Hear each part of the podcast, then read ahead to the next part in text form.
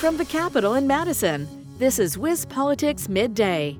Hello, everybody. I'm Adam Kellenhofer here with a midday podcast brought to you by Spectrum.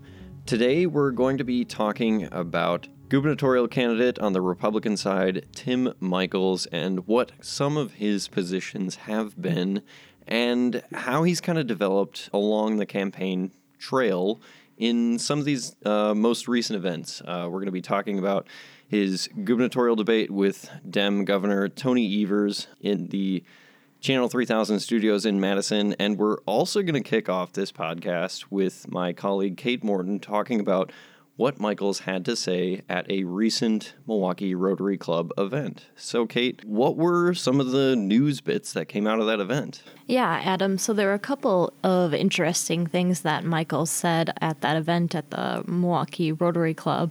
One of the most interesting ones was some comments that he made about the issue of abortion. So, as we know, Wisconsin has our 1849 abortion ban on the books that only includes an exception for the life of the mother. Um, so, Michels was asked a little bit about his position. Uh, in the past, he said that he the 1849 law mirrors his position, but more recently he said he would be willing to sign a bill to add exceptions for rape and incest. So during the event, Tim Michels said something new, which was he said, I would never arrest a doctor. Um, this was interesting just because we know that under our current abortion ban, anyone who is guilty of performing an abortion other than the mother is guilty of a Class H felony. Um, so this was something that got a lot of news attention but we did see the Michels campaign kind of walking back on it, clarifying to say that Tim Michels himself wouldn't necessarily be arresting anyone like someone who is, say, a police officer. Yeah, Kate, that's definitely an interesting change of pace for Michels because, as we know, a while back, he said that that 1849 abortion ban mirrors his own position on the issue. And Kate, we have a new proposal from Michels on how he plans to deal with the Department of Natural Resources, right? Yes, so Michels kind of proposed this suggestion of dividing up the DNR into two separate agencies.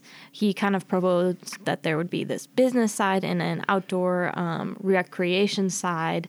He was basically saying that businesses and hunters feel like the DNR doesn't have their back or the DNR is out to get them. So he said that this might be a way to deal with that. He didn't go into a ton of detail and seemed to be kind of just having this as a suggestion. But um, we do know this has been proposed in the past, but obviously it didn't happen. So yeah, it'll be interesting to see if he is elected, if that's something he pursues. So, Kate, another big topic in this gubernatorial election has been crime. As we've seen, violent crime, especially in Milwaukee, has been on the rise. What were Tim Michels' plans to address some of that crime? Yes, yeah, so one of the questions that Michels um, was given was specifically about crimes involving assault rifles. Now, Michels has said um, things whenever he gets this question, usually he kind of points out things like crimes that are using maybe knives, things like that. Um, he, we know he's a hunter. He doesn't want to necessarily like crack down on gun control or anything, but um, his answer to this question was basically, he said in my inaugural speech, I'll reach out to the quote bad guys and he'll somehow make it clear to them basically that whatever is going on now with the high crime has to stop. So he didn't have any specific proposals, but he seems to believe that Governor Evers is giving the impression that criminals can get away with anything at this point. Yeah, Kate, that uh, gun related crime thing I think is really interesting to touch on because in that Channel 3000 debate between Evers and Michels, uh, the issue of gun crimes also came up. And when Evers said his proposal was to uh, create universal background checks and introduce red flag laws to kind of, in his words, protect uh, Wisconsinites from gun related crimes, Michels argued that red flag laws would more likely hurt legal gun owners. And he said that's a significant thing to consider in Wisconsin because uh, a lot of Wisconsinites own guns, and a lot of Wisconsinites are hunters, and there are a lot of hunters from other states that cross our border to come and hunt in Wisconsin. And he kind of warned that that red flag law, in his words, would allow, you know, maybe an angry spouse to uh, allege that their spouse who owns a gun is a danger, and then that would allow police to take their guns, in his words, um, unconstitutionally. So that's kind of a really interesting difference in opinions between Evers and Michels. And we also know Michels has said that he himself owns a lot of guns. So, Adam, on that issue, we know that Evers and Michels differ. What did Evers have to say about that?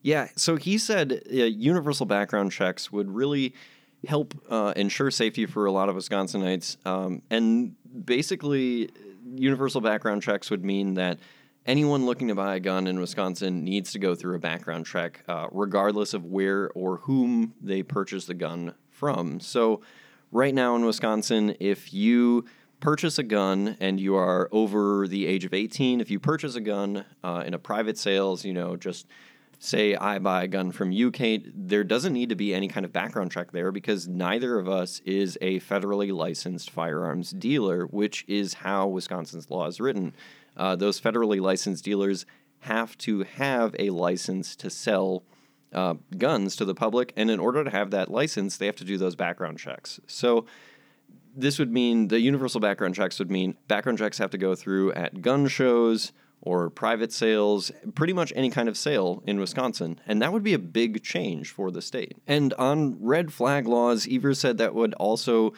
uh, protect Wisconsinites because it would allow people who feel that their family members or friends might be a danger to themselves or others and they own a gun, making it easier to inflict harm on others. He said that would allow uh, police to kind of try to mitigate the circumstances and remove the gun from that equation, which doesn't necessarily mean the person who owns that gun is not a danger to society or um, their friends and family, but uh, they possess less of an easy ability to inflict harm on others. So, Adam, obviously, as you were saying earlier, crime's been a big issue. What other topics did they hit on during that debate? Well, they definitely hit on crime, Kate. Uh, they talked about crime quite a bit.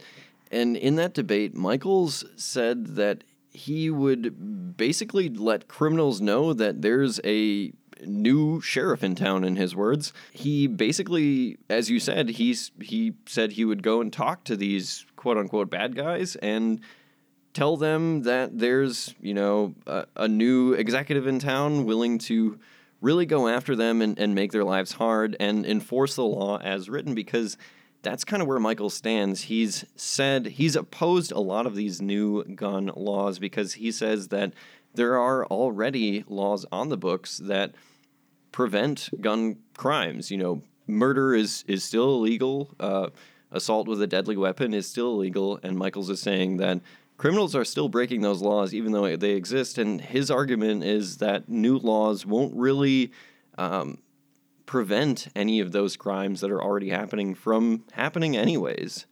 But Evers, in rebuke, said that Michels is really just talking tough and he doesn't actually have a plan to reduce crime. And Evers said his plan to reduce crime is to increase shared revenue for local municipalities. And that shared revenue is important for local municipalities because that's how a lot of those municipalities get their money to hire new law enforcement members and acquire more resources for law enforcement. And he also touted the more than $100 million in federal COVID 19 funds that he spent on law enforcement. So, Adam, we know our state has a multi million dollar surplus. Uh, what kind of proposals did the candidates have to use that surplus for? Uh, well, they both said that they want to at least give a, a good chunk of that projected surplus back to taxpayers. Evers kind of cut a little bit shorter than Michels did. Evers said that he wants to provide a 10% tax break to middle class Wisconsinites and get rid of uh, the minimum markup on gasoline that's existed in our state since the 1930s. He also said he wants to include other kinds of tax breaks that he said would help make things like childcare more affordable. Michels went actually even further, and he said that he wants to return all of the surplus and pledged to overhaul the tax code uh, to reduce the tax burden on Wisconsinites. He said, quote, this excess in taxes that some people think is a good thing is wrong, and that's really interesting to me because we've seen Republicans in the legislature over the past year really tout that projected surplus as we're talking about the rainy day fund and the uh, state surplus budget.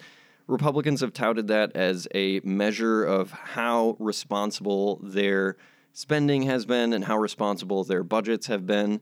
And they have kind of refused throughout the pandemic to offer that money back to Wisconsinites. We've heard them propose maybe, you know, some tax cuts in the future, um, but Michael saying he wants to return all of that surplus to taxpayers is a pretty significant thing.